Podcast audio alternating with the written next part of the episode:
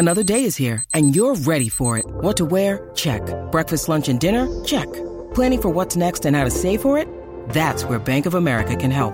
For your financial to-dos, Bank of America has experts ready to help get you closer to your goals. Get started at one of our local financial centers or 24-7 in our mobile banking app. Find a location near you at bankofamerica.com slash talk to us. What would you like the power to do? Mobile banking requires downloading the app and is only available for select devices. Message and data rates may apply. Bank of America and a member FDIC. When you need mealtime inspiration, it's worth shopping Kroger, where you'll find over 30,000 mouthwatering choices that excite your inner foodie. And no matter what tasty choice you make, you'll enjoy our everyday low prices, plus extra ways to save, like digital coupons worth over $600 each week. You can also save up to $1 off per gallon at the pump with fuel points. More savings and more inspiring flavors make shopping Kroger worth it every time. Kroger, fresh for everyone. Fuel restrictions apply. Why did the Steelers keep missing on drafting linebackers? And will the troubling trend continue? Welcome to the Steelers update from Penn Live, where we keep track of all things Steelers so you don't have to. This is John Lucy reporting. The Steelers have invested heavily in linebackers. Problem is, they don't seem to be getting the production they used to from all the draft picks they've been devoting to this key position in their 3 4 defense. SteelersWire.com reports that since coach Mike Tomlin took over in 2007, the Steelers have sunk a whopping 19 draft picks into the linebacker position.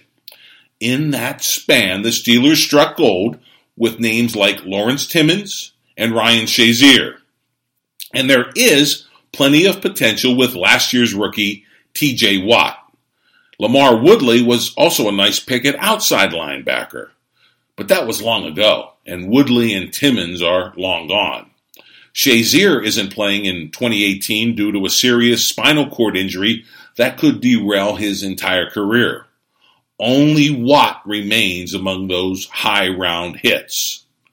Among the first round misses, the Steelers remain disappointed in Bud Dupree, who will nonetheless give it one more try in his fourth year.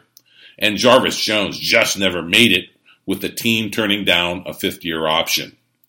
But as SteelersWire.com writes, what's really been hurting production at the linebacker position is the lack of mid round picks that have paid off.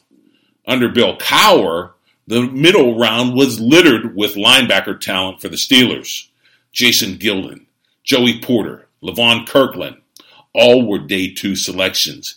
In fact, the team never used a first round draft pick on a linebacker under Cowher. Amazing. To be sure, the Steelers are, are looking to take another linebacker or two in 2018, perhaps as high as their 28th pick in the first round. Here's a breakdown by position of the 24 players the Steelers have brought in for uh, visits as the team kicked tires on this year's draft prospects. A whopping eight were inside linebackers, four were defensive linemen, three each at safety and wide receiver, two at cornerback, and one apiece at quarterback, running back, fullback, and offensive tackle. In short, the Steelers' pre draft interest is heavy on the linebacker position once again. But will the Steelers land an inside linebacker that can get it done in today's NFL and within the Steelers' 3 4 defense? Hey, all they're looking for is explosive speed, tackling power, the ability to blanket big tight ends, and the strength to stuff the run. That's all. In other words, where's the next Ryan Shazier? To be sure, the Steelers have landed elite players at this position in the past. But finding the right linebacker near the top of the draft and mining gold in the middle rounds has been harder and harder to do.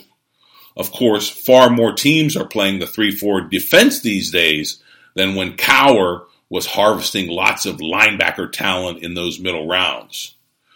We can only hope the Steelers get it right this time because the need is there. In other news, the Steelers' 2018 schedule is being released Thursday night. We already know the teams they're playing, Now we'll find out the dates of all the big games. The biggest of all will be another Heinz Field home game against the New England Patriots. Expect that to be scheduled late in the season when the two teams could once again be positioning themselves for a Super Bowl run. Oh, what a game last year's contest was. And now with the new Jesse James catch rule, perhaps the Steelers will get a win in this high powered grudge match that just hasn't gone Pittsburgh's way. Well, that's the Steelers update for now. Come back daily for the latest on the black and gold, and be sure to sign up for the daily podcast on Amazon Alexa because we're doing it all off season long. And hey, the draft is next week. But for now, log on to pennlive.com anytime for real time Steelers news.